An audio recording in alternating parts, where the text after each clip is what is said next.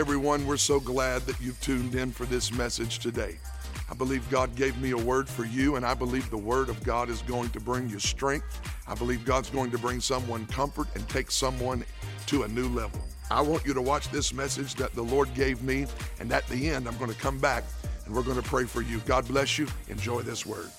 I want to preach this morning. I'm just going to continue this whole thing that we've been in for some time. It's been a minute since I preached. That's bad. For y'all, that's bad for y'all. But no, we're going to go right to the word this morning. I'm going to preach on the Holy Spirit again, but I want to talk about the Spirit of God as it relates to our worship. Our worship. How many know the Spirit of the Lord moves in our worship? And I want us to talk about that today. I want to talk about the river of God and worshiping in the Spirit. Look at your neighbor, tell them, neighbor, we're in a river today. And tell them, say, continue to worship Him in the Spirit. Continue to worship Him in the Spirit. Uh, John chapter 4, verse 21, when you have it, say amen. Jesus said to the woman, I'm going to expedite this text today. You know who this is. This is the woman at the well. And there's a whole lot going on here, but what I want to focus on today is the, the subject in the text of worship because Jesus says some profound things about worship here. And I want to read this text to you. Jesus said to her, Woman, believe me, the hour is coming when you will neither worship on this mountain nor in Jerusalem. Worship the Father. You worship what you do not know. We know what we worship, for salvation is of the Jews. But the hour is coming. And now is. Somebody say, now is. Come on, how many know worship is a now thing? The hour is coming, and now is when true worshipers will worship the Father in spirit and truth. For the Father is seeking such to worship Him. God is spirit. Everybody say that with me. God is spirit. And those who worship him must worship in spirit, in spirit and truth. The river of God, worshiping in spirit. Father, thank you for this time in your word. May it be maximized for the glory of God. I pray that we would do more than teach on worship. Lord, I pray hearts would get so full of thanks and praise it would just break out into worship today. In fact, I thank you for starting a worship revolution today. And I pray that people who have watched worship will become worshipers. And I pray that the teaching would be revelatory and would be spirit breathed, and you would touch us as we hear the word of God today. In Jesus' name, and everyone said, Amen. You can be seated in the presence of the Lord. This text this morning is a revolutionary text regarding the subject of worship in the Bible. I do not like to sound grandiose when I teach or preach the Bible, and sometimes people gain followers by saying crazy things like, you know, I, I, I, got something nobody else has. If you follow teachers who tell you they're preaching something nobody else is preaching, there's a reason.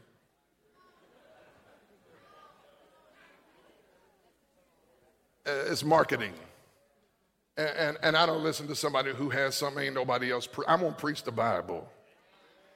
It's old, but it's still right. I do not want to sound grandiose, but this text today is revolutionary.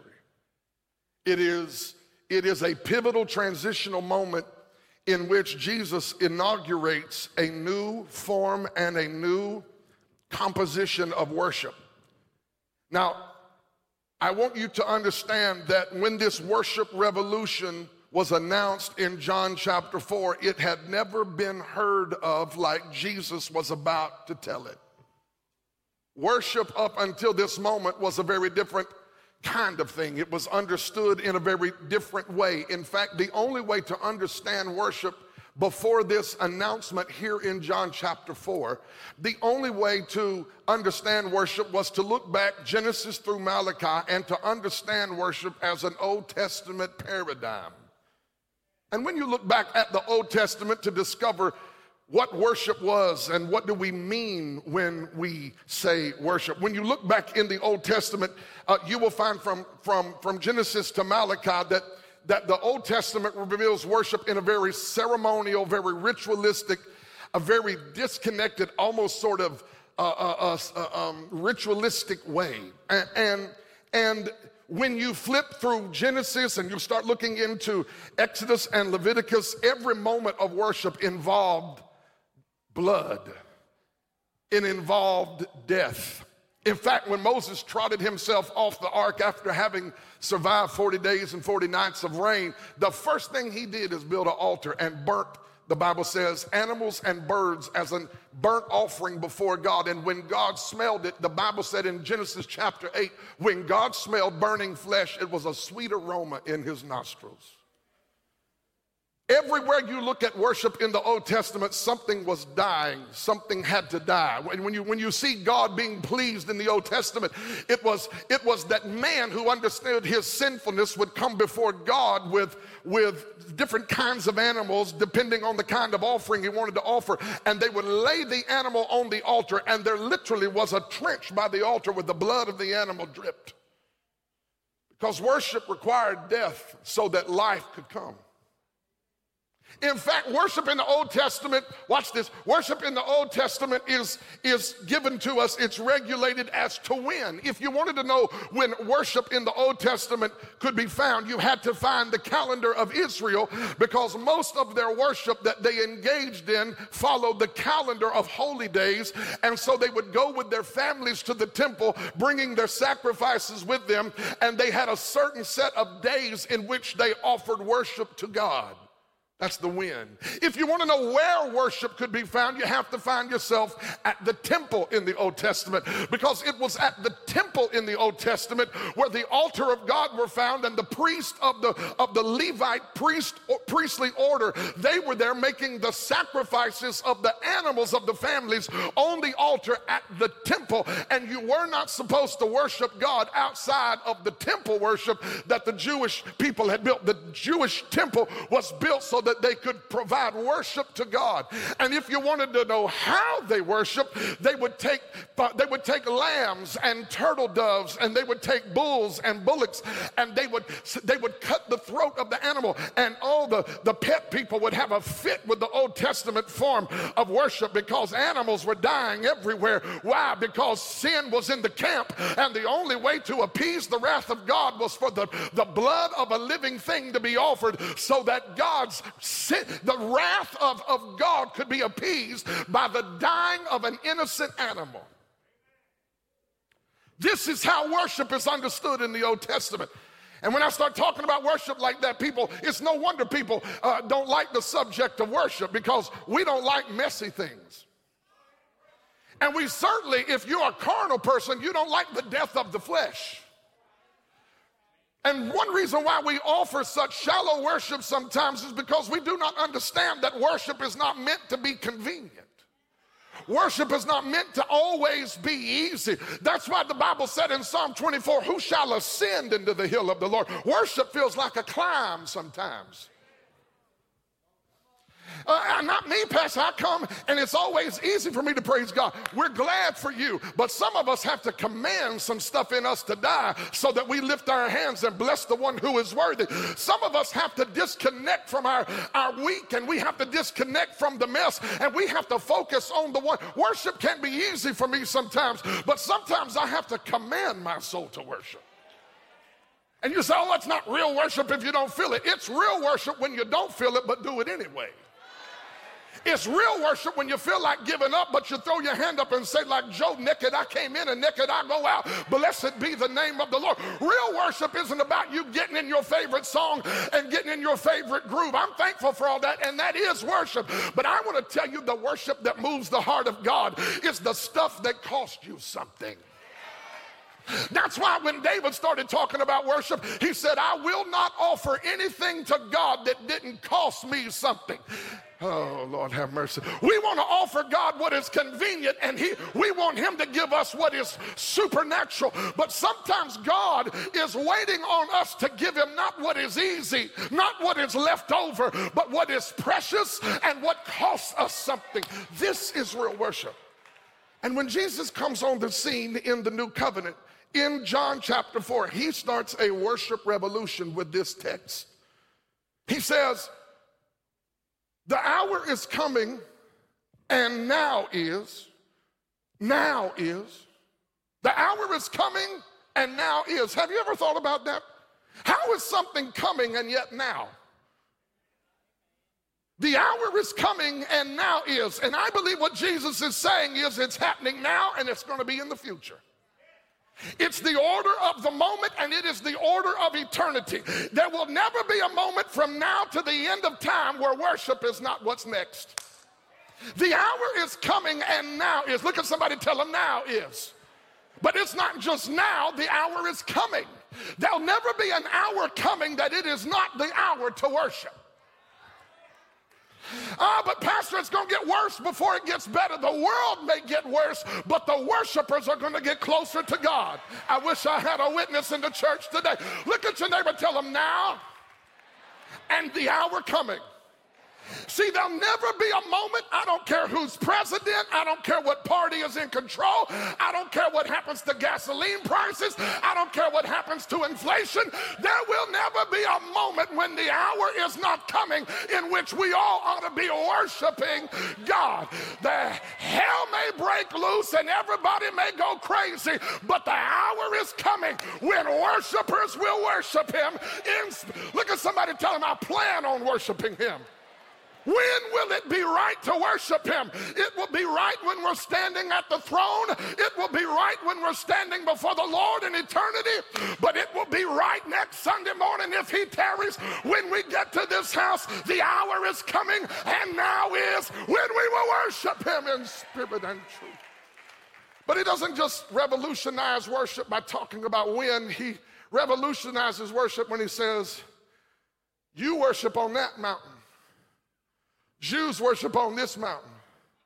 But the hour's coming where you will not worship on that mountain or this mountain. You will worship wherever you decide to worship. Lord, I better quit it because I feel something happening right here. There are some people in this room who do not worship till they get to church. But there are other people in this room who cannot help but worship when they leave church. Because worship is not what I do for you or in front of you. In fact, whatever you see me doing here on Sunday is a it's an overflow of where I've been all week long. I didn't come here to start worship. I came here to continue a worship service that has already been in progress. Jesus said, you don't, you don't have to worry about running to that, that mountain. You don't have to worry about running to that mountain. You can, run, you can run to worship in your car. Anybody know what I'm talking about? It's dangerous, but it feels good. You can run to worship while you're at Walmart. You can run to worship while you're at school, walking through the hallway at your locker. locker. You can worship God in a doctor's office when he looks at you and said, you don't have a good report. You don't have to wait for Tobin and JoJo to tell you to worship. You can, you are a mobile move of God. I don't have to get on a plane and go find a move of God. There is a river already flowing on the inside of you and I. And if I understand the power of God, Jesus, I feel you. You can worship him anywhere you want to worship him. Stop letting religious people tell you that you turn on your worship on Sunday morning at 10 a.m. and you turn it off on Sunday at noon. That's why this crazy world keeps getting crazier. We got the answer, we got the oil, we got the anointing. I came to tell you, let it flow. He revolutionizes worship. He said, You can worship him, worship him whenever. You can worship him wherever. And in the Old Testament, they worshiped him in ceremony and ritual. In the New Testament, he says, I'm going to revolutionize this concept of worship. I want you to be people who worship him in spirit and in truth. Now, if you look at that text, some of your translations will capitalize the word spirit, and some of them leave it small case. And the question throughout the ages has always been is he speaking of the Holy Spirit or is he speaking of man's spirit? Dr. French Arrington, a dear friend of mine, has always said this it's impossible in the Greek to differentiate between the two. If someone asks me, is he speaking about the Holy Spirit or the human spirit, my answer is yes. Which one? Yes. He's speaking about both because they are inextricably the same. Uh, what I mean by that, you can't worship in your spirit if you're saved without at some point touching the Holy Ghost. And you can't worship, say you're worshiping in the Holy Spirit if you're in your flesh. I lost some people right there. When Jesus started this worship revolution, he said, You can worship anywhere, at any time, but there is one prerequisite for your worship it must be done in spirit and in truth. Now, what I have found as a pastor is that people migrate to one or the other. Some people like worshiping in the spirit, and they think scripture is an enemy of spiritual worship. Scripture is never an enemy of spiritual worship. It is an enemy of carnal worship.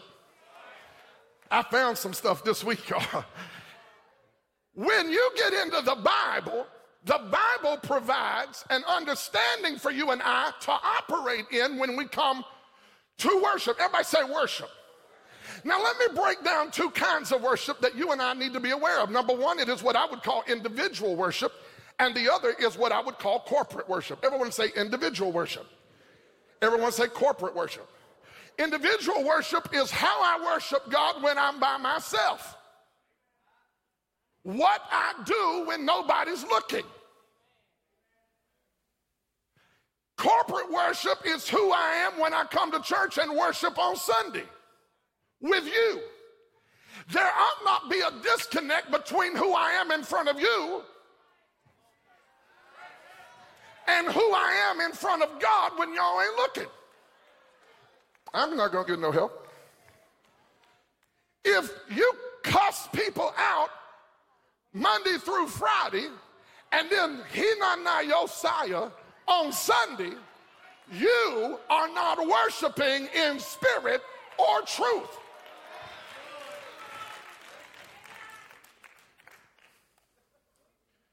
You and I have got to understand God values what's going on internally much more than he does what's happening happening externally. I need to find some witnesses in here when I say that kind of thing. I'm not saying you got to have all your ducks in a row and you got to have all your mess handled when you come to church. How many come to church and need a place in the service to get your heart right? like today. But what I am saying is, if you're going to worship in spirit and in truth, you can't dance on top of stuff you ain't repented over. And you can't act hypocritical and give God a shout of praise to make your neighbor think you're all right when on the inside you ain't laid the mess down on the altar that you've been carrying with you all week. God said, keep your hallelujah if you're not going to repent of your nasty attitude.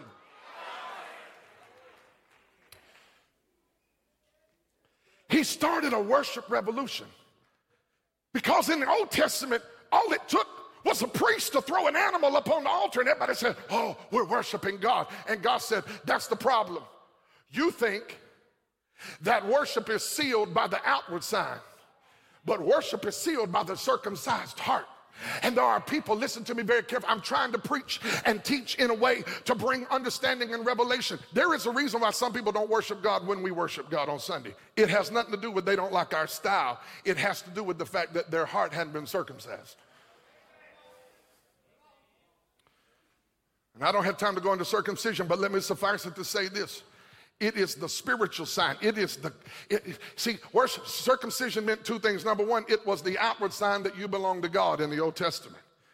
But in the New Testament, it wasn't a circumcised body, it was a circumcised heart that God was looking for. Because God's not just looking for an outward sign of circumcision, He's looking for a people who have cut the flesh from the spirit. Come on here. And they walk by the spirit and not by the flesh. And when you get in that place where you're not walking by the dictate of the flesh, but you're walking according to the cadence of the Holy Ghost, then that's when we really get to walk in this thing called the spirit. And Jesus starts a revolution by saying you can worship anywhere at any time, but I want to make sure you understand that you worship in spirit and in truth. So we got people who say, Oh, I want to worship in the spirit. And we got other people who say, I want to worship in truth. And so we have we have charismatic worship and liturgical worship. Oh, y'all don't like this. Those conversations have bred discussions like contemporary worship and traditional worship. And so we come to church and we, listen, we literally categorize churches based on the kind of songs they sing. I'm going somewhere today I had never been before. You cannot be so shallow spiritually that you choose whether or not you will enter a moment of worship based on whether or not you like a song and the way it's being sung. Because what you're telling me is you are more you are more um, caught up in style than you are in substance. Because listen to me, while I believe Music is a very important part of worship. I'm getting ready to show you that what we sing while we worship and what we say in our worship is really what is important about our worship, other than the fact of what I just preached, and that is the posture of your heart. Now, if our heart is pure, and, and, and if we are walking in the light, John would call it, as he is in the light, if we have fellowship with God and there isn't this repetitious habitual sin in our life. And yes, I said repetitious habitual sin because if you are walking in repetitious habitual sin, then you need to come to an altar today and repent and get your heart right. You say, well, Brother Wallace, grace covers it all. Grace is not a license for me to act like a fool and keep saying I'm all right because I'm in grace. Grace, according to Titus 2, empowers me and teaches me how to deny ungodly things and walk in holiness and righteousness. Why am I not getting no help on this? I need some people to understand God is not just sending Jesus to save us and put a band aid on our mess, He's transforming us and making all things new.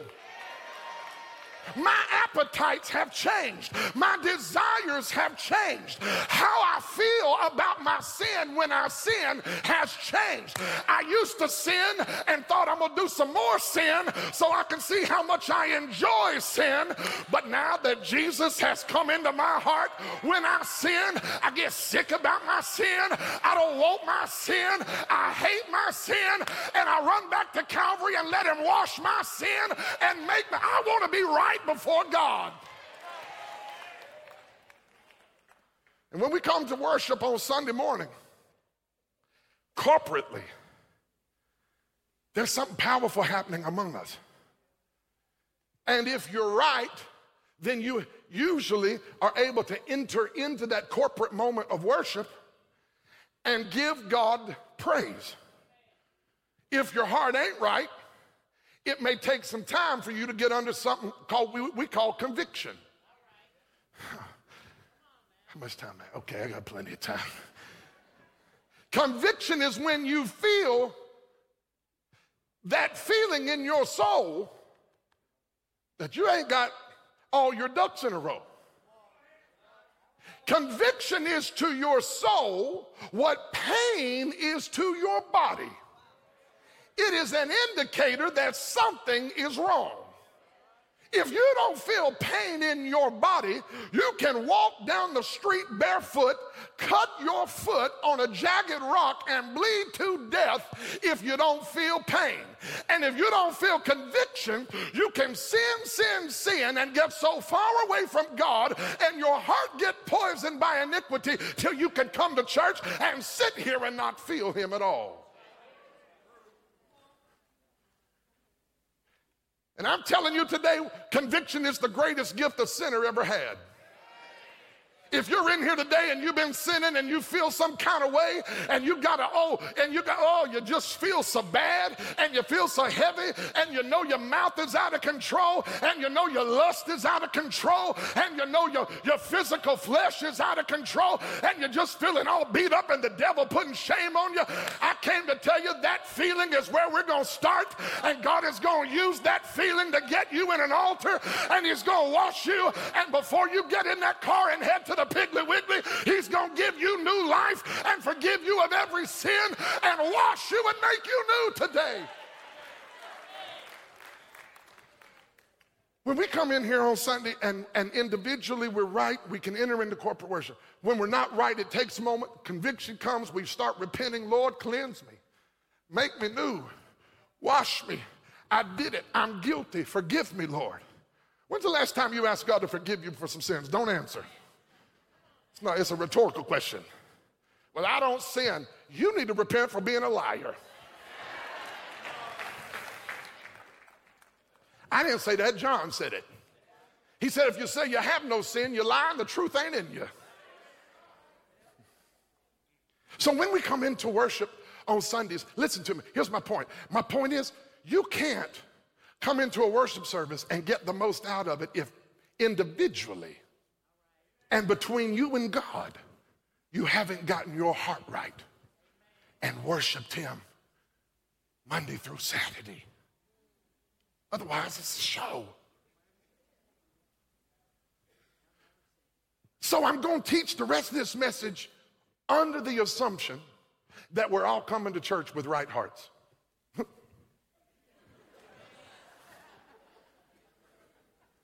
I am going to teach that way. I'm going, I'm going to teach under the assumption that we're all living right and we're all speaking holy and we're all living our best for Jesus. If that is the case, when we come to church, I want to talk about worshiping corporately in spirit and in truth. Is that okay?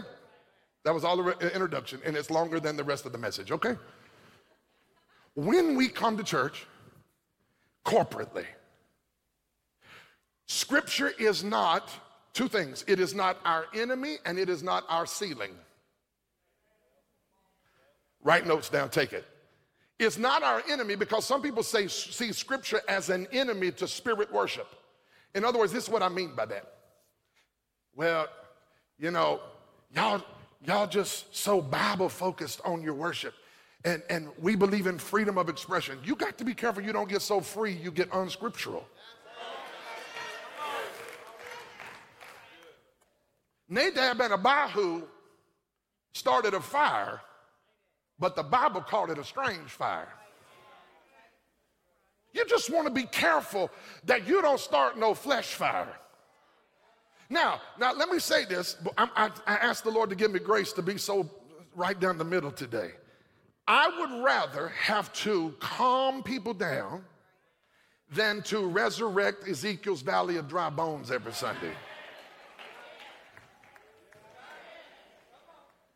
If I'm going to err, it will be on the side of excitement. Well, why would you err on the side of excitement? Because many people are erring on the side of death. And I believe that God is alive, and I'd rather have to put out wildfire than to have no fire. But I will put out wildfire. And, and sometimes people just get excited. And sometimes people don't know. And then sometimes people go beyond excited and they make worship about them. I want to make sure everybody in here hears what I'm saying. Taking notes. If you're if you're if you're recording something, write this down. We did not come to see you.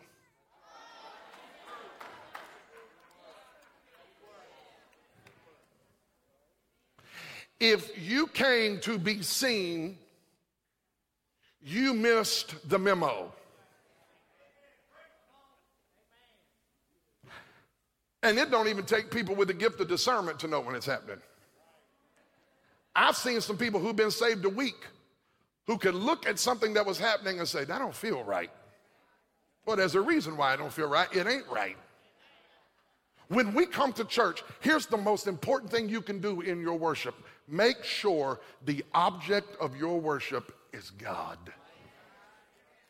How do I know I'm worshiping in spirit and in truth, Pastor? You know you're worshiping in spirit and in truth when you got the right audience.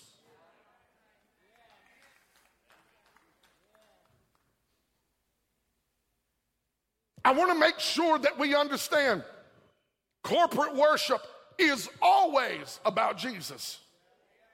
It all points to him. It all goes back to Jesus. Our worship is not about us showing other people how we worship. Our worship as a church is not about our reputation as a worshiping church.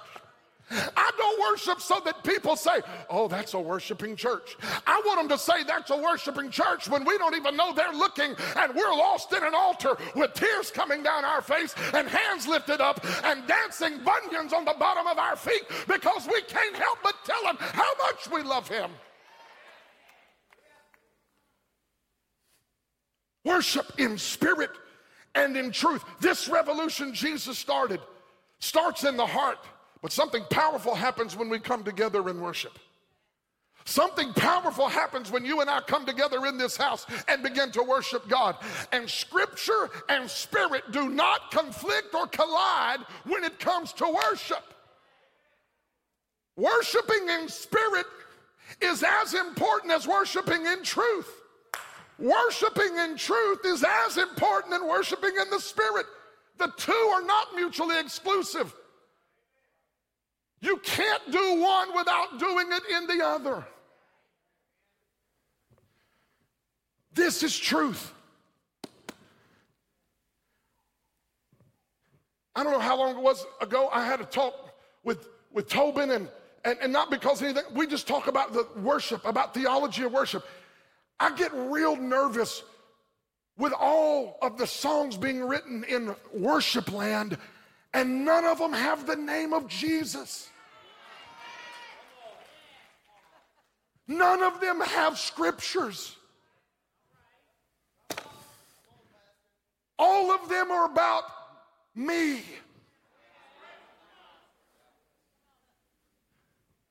Devin gets wore out with me. When she comes in my office at home and I'm studying, she goes, That is an 80s song. That is a 90s song. I say, yes, but I can't find one in 2021 that says it like that. There are some, I'm sure. We sang them this morning. I don't ever want us to make worship about a thing other than Jesus. I don't want worship to be what we call style. Do you know how many people couldn't worship this morning because the lights were on?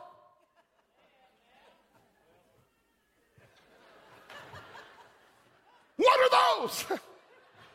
lights. And one of our light guys couldn't make it this morning and got sick, so they had to turn the lights on. And no one was there to swirl us into the glory.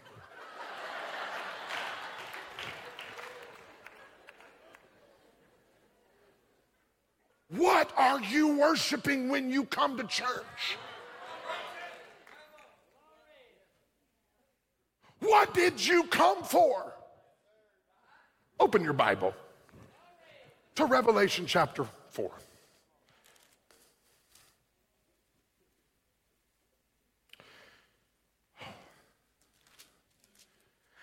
Revelation 4. After these things I looked, and behold, a door standing open in heaven, and the first voice I heard was like a trumpet speaking to me, saying, Come up here, John, I will show you things which must take place after this. Immediately I was in the Spirit, and behold, I was in the Spirit. I was in the what? The Spirit, and what did I see? A throne. Now read the rest of Revelation 4. Not now, later. It talks about thundering, lightning, jasper, sardius stone, beautiful images, powerful images. It's, it's not a Pepto Bismol pink throne room with a picture of Jesus tattooed to the baptistry and a home interior picture in the lobby and mauve carpet with blue pews. And that's what the throne room looked like. There was flashes of lightning.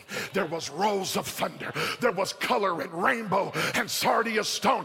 And somebody would say, how distracting.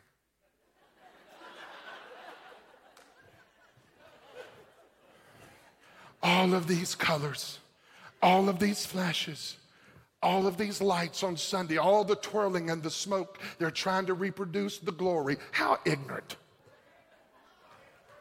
I'm sorry. I shouldn't have said it, but some of y'all said it and it's crazy. How distract. That's what I've heard people tell us. How distracting. Do you know how you can have a whole fourth chapter of Revelation talking about lights, thundering, lightning, colors, rainbows, a sea of glass, and no one's getting distracted? You know how? Because John wasn't in the flesh. John was in the spirit. And the first thing he saw is the last thing he talked about the throne and the one sitting. I feel like preaching right here. When you come in this house in the spirit, the first thing you see is the throne, and the last thing you see before you leave, I feel like preaching, is the throne with the one sitting on it. I did not come for the lights, I did not come for the smoke, I came for the one that's on the throne. If I ever see him, the rest doesn't even matter. Slap your neighbor, tell your neighbor, get in the spirit.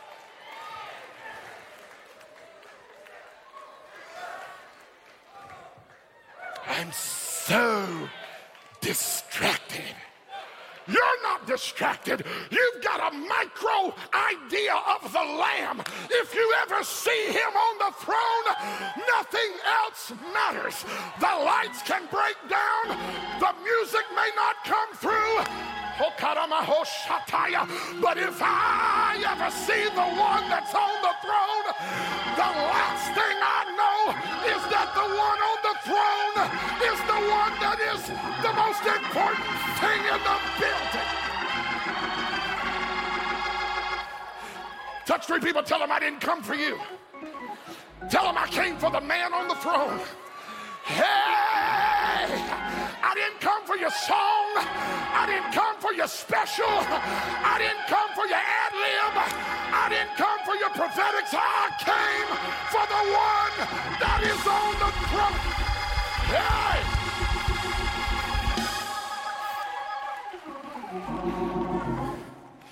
Distracted people are those who refuse to look at the one on the throne. I taught this several months ago. Remember those angels over in Isaiah chapter 6? The Bible said they have six wings. With two, they flew. With two, they covered their feet. And with two, they covered their eyes. Why would they cover their eyes? Because they did not want to become distracted. Because they're not flying for the people in the room. They're flying for the one who is holy, holy, holy. Get your eyes on him. And I'm going to tell you how to do it and be better at it. Spend some time with him Monday through Friday. Oh, yes. Because if you will spend some time with Him Monday through Saturday, you won't have to wait so long, wasting so much time trying to find Him when you come in the building. Oh, in fact, worshipers know how to locate Him. I'm getting ready to praise him right here. I said, worshipers learned how to locate him. It don't take me long to find him. In fact, I just have to pick up on the second verse on Sunday morning of the same song I was singing all day long yesterday. I don't need nobody to sing me a song. I need you to get out of my way so I can find the one that is on calling him worthy. I feel like calling him holy, holy, holy. Is the Lord God Almighty who was.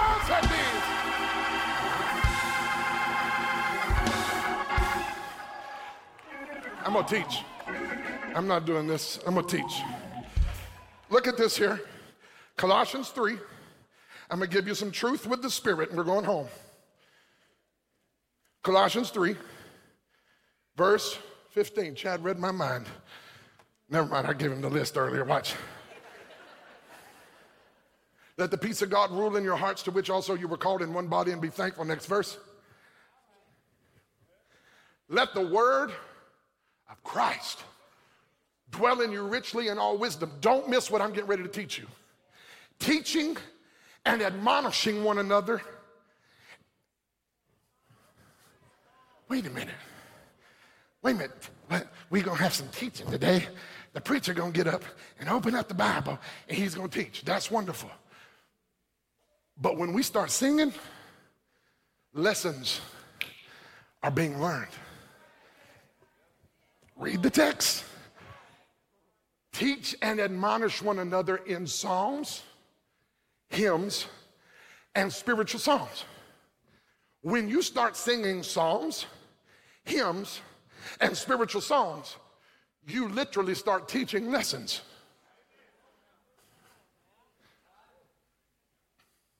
The word admonish in, in, the, in the Greek is very interesting. It means to help someone call to mind, help them to remember. How many ever forgot something until somebody's like Pastor Tobin, Pastor JoJo Lacey, somebody up on, they started singing and they sang something that reminded you. It happened this morning for me. I've been dealing with some stuff. And, and, and sometimes you go through stuff, and you know, you're the pastor, you're supposed to be spiritual, and sometimes you got to tell your soul to be quiet. Well, I'm, you know, I'm just walking in today and I'm thankful for all the goodness of God and, and I got my praise on. I'm ready to go. I'm ready to preach. But on the inside, I just got some little bit, a little bit turbulence going on. And Lacey started singing. And she made me mad. She said, hush. I said, oh, okay. Hush. Sometimes when you get to singing a song, it'll convict you and it will teach you and remind you.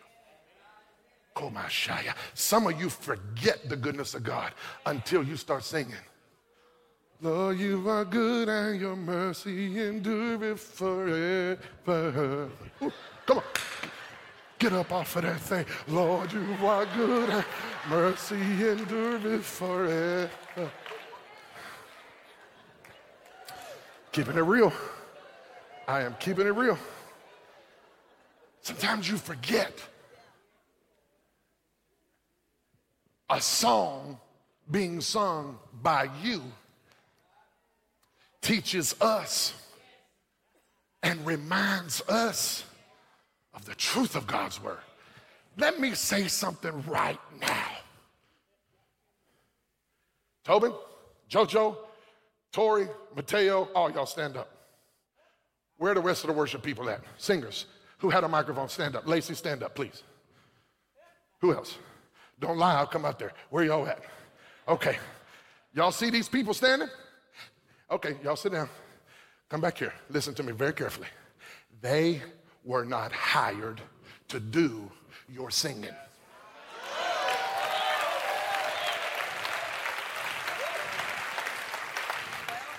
This is the disease in the 21st century church. We come to a worship service and we watch people worship Jesus for us because God knows many people haven't had an encounter with Him in the last 300 years and don't know how to worship Him because they haven't found Him Monday through Saturday.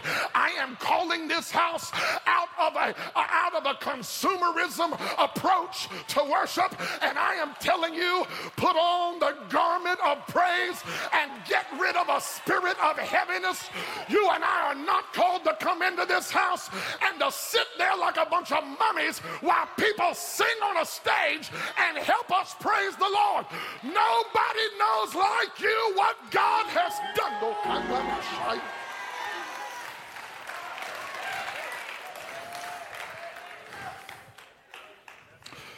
Let me go up here. I have a few minutes. How do you know if it is carnal worship? Tests of worship.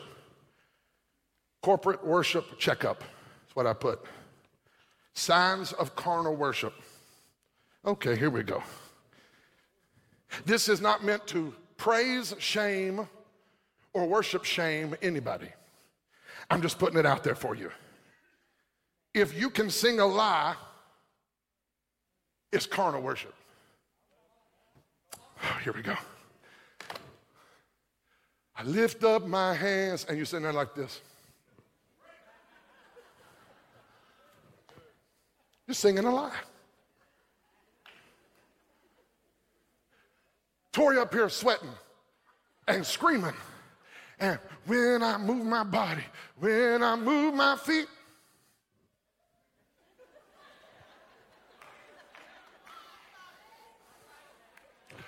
And if I were to come up and investigate and ask and interrogate, why, why don't you just move something? You would say this, you would say this. And I would too, if, if, if because I used to be locked up like that. I would say, that's just not my personality.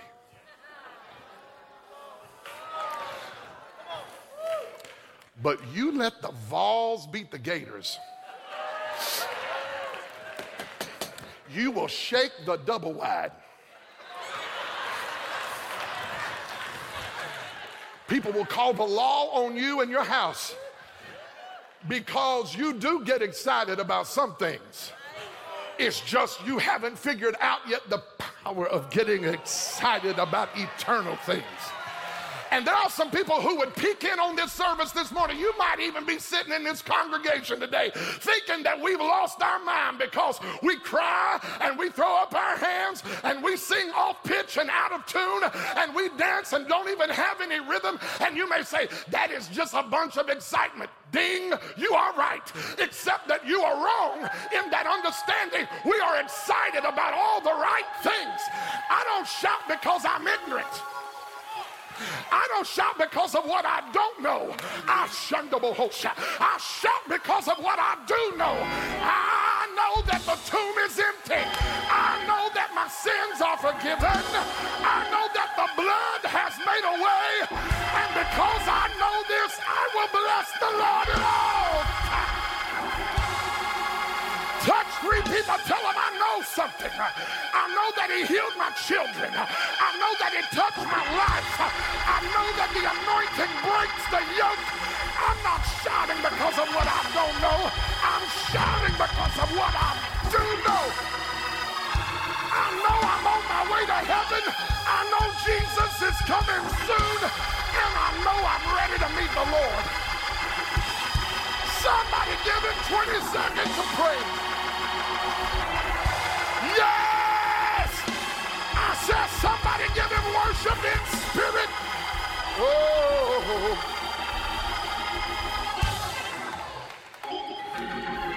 Sing psalms. I'm closing. Hymns and spiritual songs. Look over here at Ephesians chapter 5. I'm closing with this one. Ephesians 5. We always quote this scripture, but let me show you the context. we talking about the Holy Ghost. How many love the Holy Spirit? Be not, keep me there, Brian. Mew. Oh Lord, I feel like singing and preaching on Sunday. Be not drunk with wine wherein it is excess but be filled with the Spirit. You better be careful. When you get filled with the Holy Spirit, you might look drunk. Oh, y'all don't like this one. But when the church was born in Acts chapter 2, they were not confused because they looked sophisticated. They were confused because they looked like a bunch of drunk, stumbling preachers who come up out of an upper room in the street. But the reason they looked drunk is because they were under an influence. It wasn't Budweiser. Because some of y'all can drink Bud, but you ain't getting any wiser. It was the Holy Ghost. And when the Holy Ghost fills your soul, sometimes you forget about who's standing next to you. And you don't worry about your mascara running. All you know is that you've been looking for joy. And now he's satisfied the hunger, the hunger in your soul. The Bible said, sing. Watch this, watch this. Be not drunk with his wine and his excess, but be filled with the Spirit. How? Come on here. Speaking to one another in psalms, hymns, spiritual songs, singing, making a melody. Let me help you understand something about making a melody. When you make a melody, your neighbor may not think it sounds good. but they don't get to write your melody.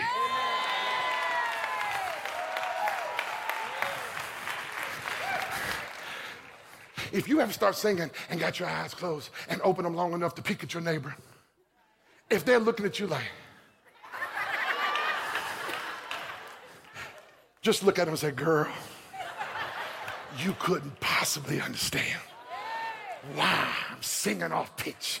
I'm just glad I'm not dead and I'm alive. Oh, I'm just thankful I'm still here. Yes, I sing off pitch, but at least I'm singing.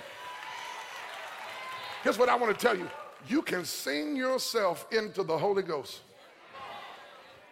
Come on, Shia. This is why we need some people to start singing again. But I don't want to be in the choir. Too late, you came here. This, this is the choir. Wait a minute, wait a minute, wait a minute, Pastor. I thought the choir was up on the stage last night. Oh, no, that's a little ensemble. But the choir is every redeemed soul.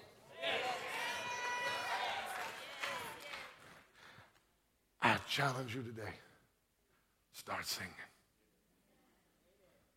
We're going to come into some tough times in America. Play Brian, I'm through. We're going to come into some challenging times in America. I believe God showed me some things. You're going to have to learn how to sing your way through. How many saints in here are over 70 years old? Lift your hand, 70 or older. Come on, don't, don't lie. It's a badge of honor. See some of these saints here? They taught us something. I never forget growing up in that little holiness church I was raised in. Brother Pat and sister, brother Tommy and sister Pat, married. Her hair touched the ground when she took it out of a bun. She played the harmonica the maracas, and the tambourine all at the same time. She had a head mount for the harmonica. And she shook those maracas and tambourines on opposite beats. And when she got under the anointing, it looked like Cousin It playing a harmonica.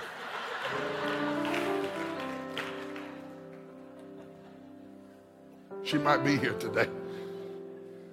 Brother Tommy was singing one night. Something got a hold of me. He says, Something got a hold of me. Singing, I'll never forget it. Something got a hold of me. I went there to fight, but oh my, that night, something got a hold of me. In middle of singing that, his teeth flew out. This is a true story. He threw his teeth back in his mouth and kept right on singing. Tim Ashley, you know I'm telling the truth. I'd be 15 years old. I go to church on Sunday night at 5:30 every Sunday night. Why'd I go to church 30 minutes early on Sunday night to get in the prayer room, prayer room with the brothers? And we go in there, and I'm 15 years old. The rest of them are 90 years old. And they sit there and rock. Start out like this. Thank you, Lord. Thank you for your goodness, Lord. Thank you. Thank you for saving me, Lord. Thank you. Thank you for my family, Lord. Thank and 10 minutes into that, I'm sitting there rocking, 15 years old. I don't have a job or a family. I'm trying to get saved again. 10 minutes into that, they'd keep on rocking and they'd start singing a song. Until then, my heart will go on singing. Until then, with joy I'll carry on until the day my eyes behold that city.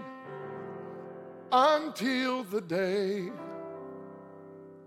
God calls me home. For it reaches to the highest mountain and it flows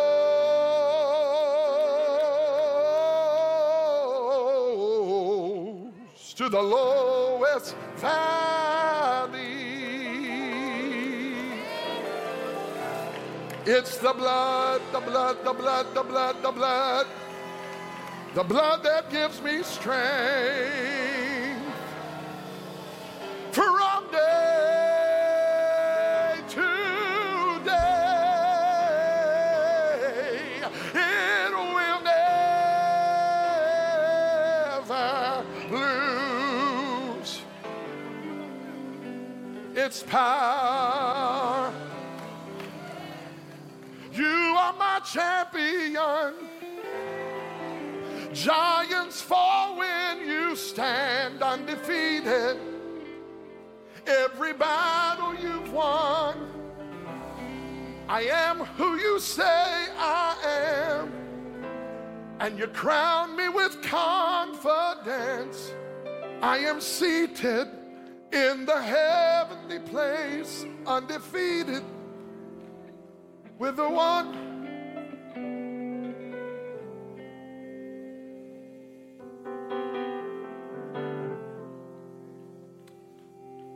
I just want to tell you keep your song.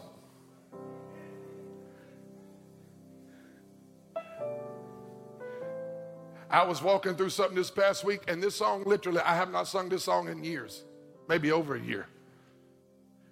I just remember Sister Gail used to sing it. I was going through something, I said, I got one more river to cross, one more mountain to climb.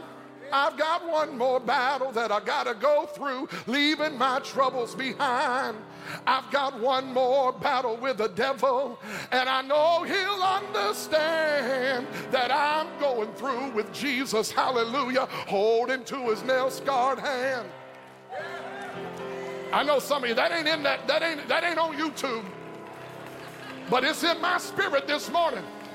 Because I'm going to tell you, some of you getting ready to come through, and if you'll just get you a song, one little song, one little tune in your belly. Stand with me, I'm through preaching.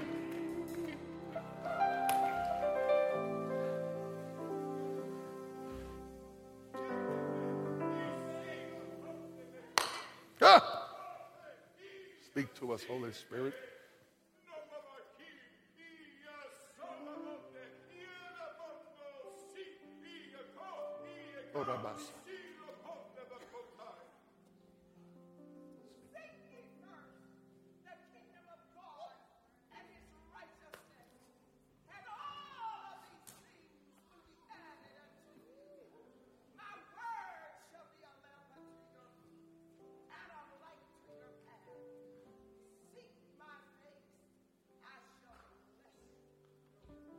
My God. Lift your hands and worship God. Come on. We give him praise. Thank God for the work of his spirit. Let's lift our hands and just begin to worship him all over this room right now. With verbs and with words of adoration and worship, we give you praise this morning, Abba. Father, without lyrics on a screen, our hearts are filled with melodies, melodies of thanks, melodies of worship, melodies of praise. I pray a loosing on the tongue of this house, a loosing on every person in this place. Father, I thank you that you are creating. You are creating a sound of worship out of this room that brings you great glory. I pray that you will bring people from the streets of this city who will find you in this altar and become part of this sound. I pray right now that this house will be filled with people who have walked with you for decades and years. But I pray it would be filled with sounds of worshipers who got saved last Sunday. I pray that the sound of worship would be so huge in this house. True spiritual worship. Jesus centered worship. Jesus centered worship.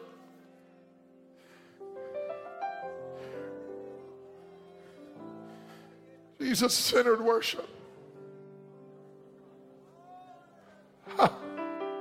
Oh, hallelujah. Hallelujah. Hallelujah to the holy God of our salvation. Woo! We worship you, Lord. Come on, we're not going to wait till next Sunday to try this sermon out. Somebody do it right now. We worship you, Lord. We bring you the fruit of our lips. Hebrews 13, 15, the fruit of our lips, even praise to our God. We worship you, Lord. Come on, what if we just had two minutes left? What if we just had two minutes left in this worship service? What would we do for the last two minutes? Why don't you do it right now? My God, the King is in the room. The King of glory is in the room. We worship you, Jesus, Son of the living God.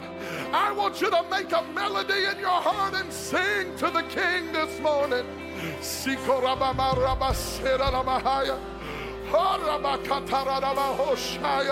We worship you. Psalms, hymns, spiritual songs. Psalms, hymns, spiritual songs. We worship you. Oh, maybe you got to close your eyes to get back before the audience of one. You've got 60 more seconds left. Just pour your praise on him. Pour your worship on Jesus. He don't have to give us one more thing. He don't have to do one more miracle. We just want to tell you we love you, Lord. We just want to tell you we love you, Lord. Oh, we praise you, God. Oh, we praise you, God.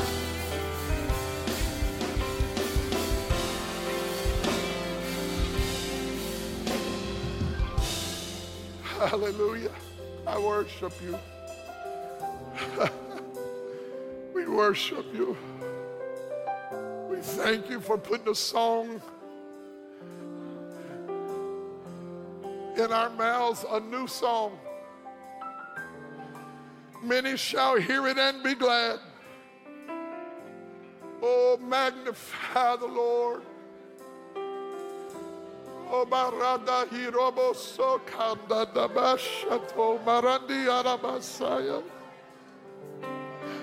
Oh, I worship you this morning.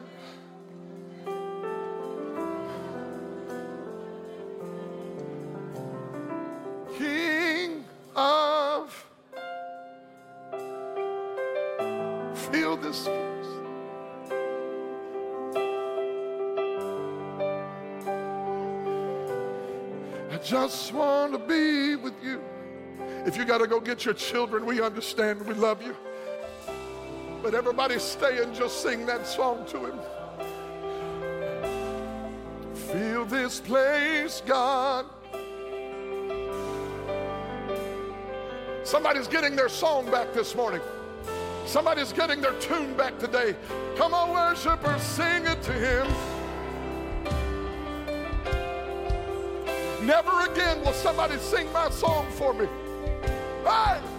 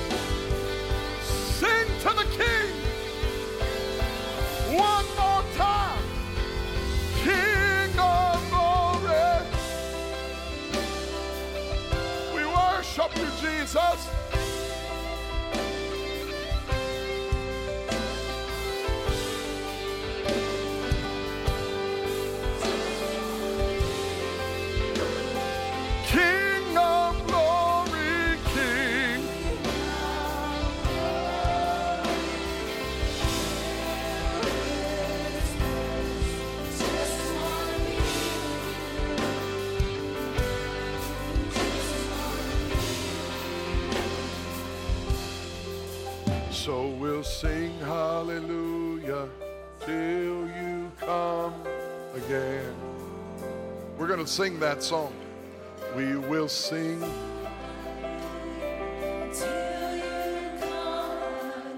For some of you, it's just one hallelujah.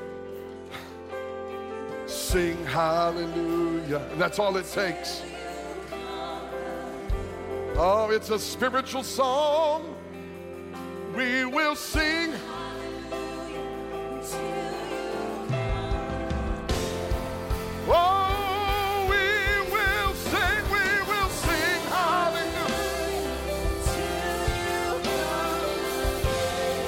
Come on, that's what we're going to do for eternity. Let's do it now.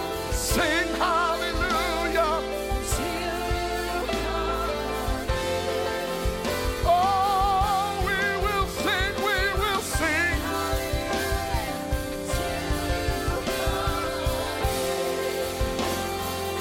I feel chains breaking while you sing.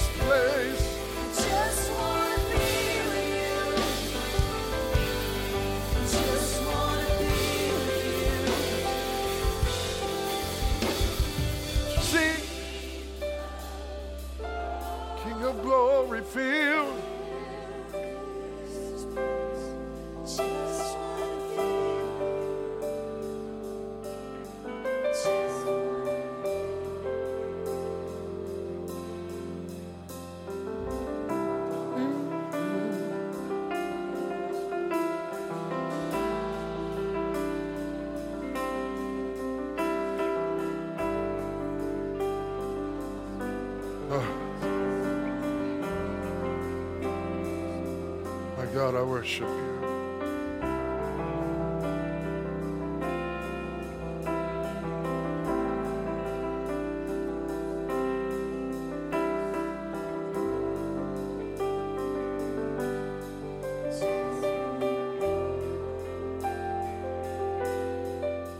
So we'll dance in your presence till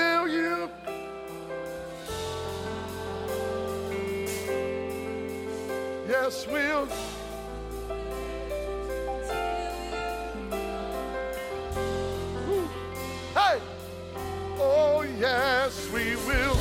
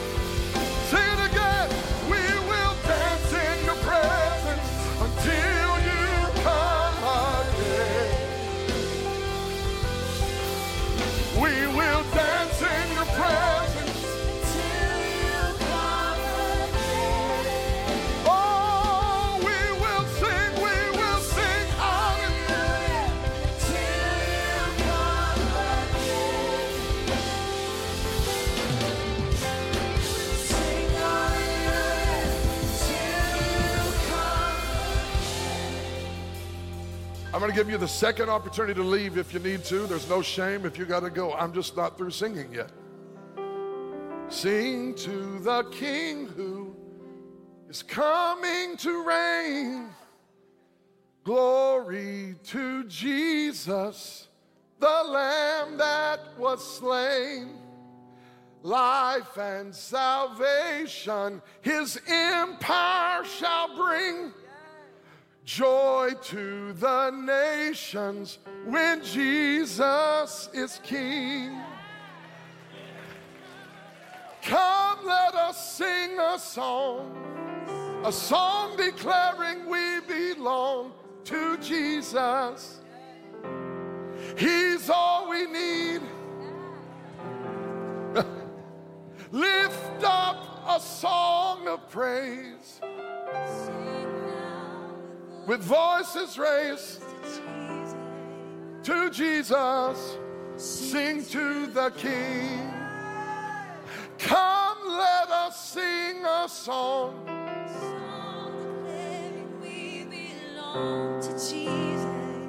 He's all we need. Cause he's all we need. Lift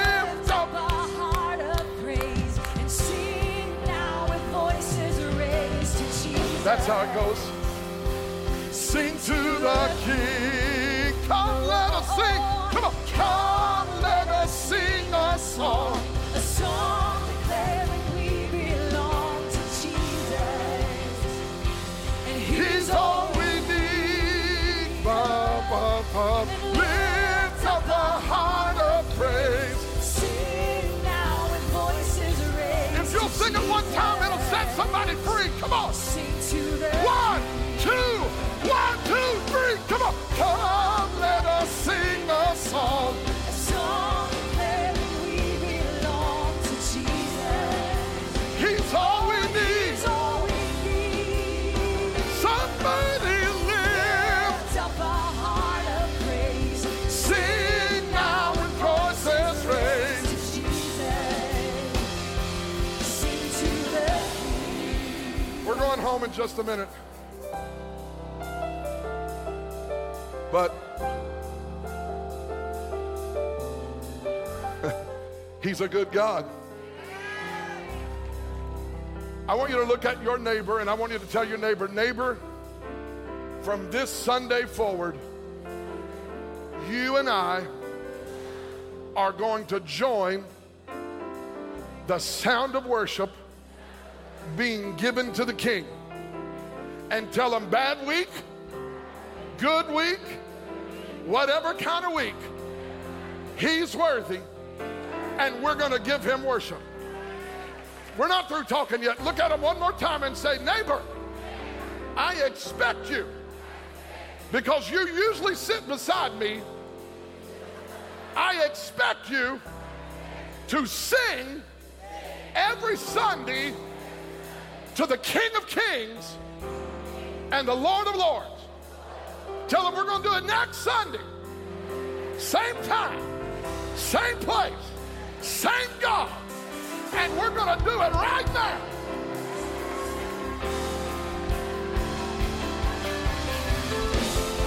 I love you. But we're going to sing it one more time. Two, three, come on. Friend, I believe God is speaking to hearts right now. This message, I pray, has stirred you, and there are some who are watching this message who are waiting on the opportunity to give their heart to Jesus Christ. Listen, the greatest day in your life is the day that you give your heart to Jesus Christ and allow Him to become the Lord of your life. And if you want that opportunity, then right now I want to pray with you. You know, the Bible says in the book of Acts that God commands men and women everywhere to repent, to turn from their sin, and to turn to the living God. And the message of hope today for you is that no matter how messed up you are, no matter what you've done, no matter how far away from God you feel, He is only one prayer away. Would you turn your heart toward Him right now? Just say, Dear God, save me, forgive me, cleanse me of my sin, and make me new. I, I confess you as my Lord and Savior, Jesus, and I'm asking you to be the King of my heart. In Jesus' name, amen. Listen, friend, if you prayed that prayer, let us know today. We want to make sure you have a Bible. We want to make sure you know that as a local church here in Chattanooga, Tennessee, someone is praying for you. We hope to see you soon if you're in the Chattanooga area, and if not, get in a Bible believing church somewhere and grow in your purpose in Christ. We love you. We're praying for you today. God bless you.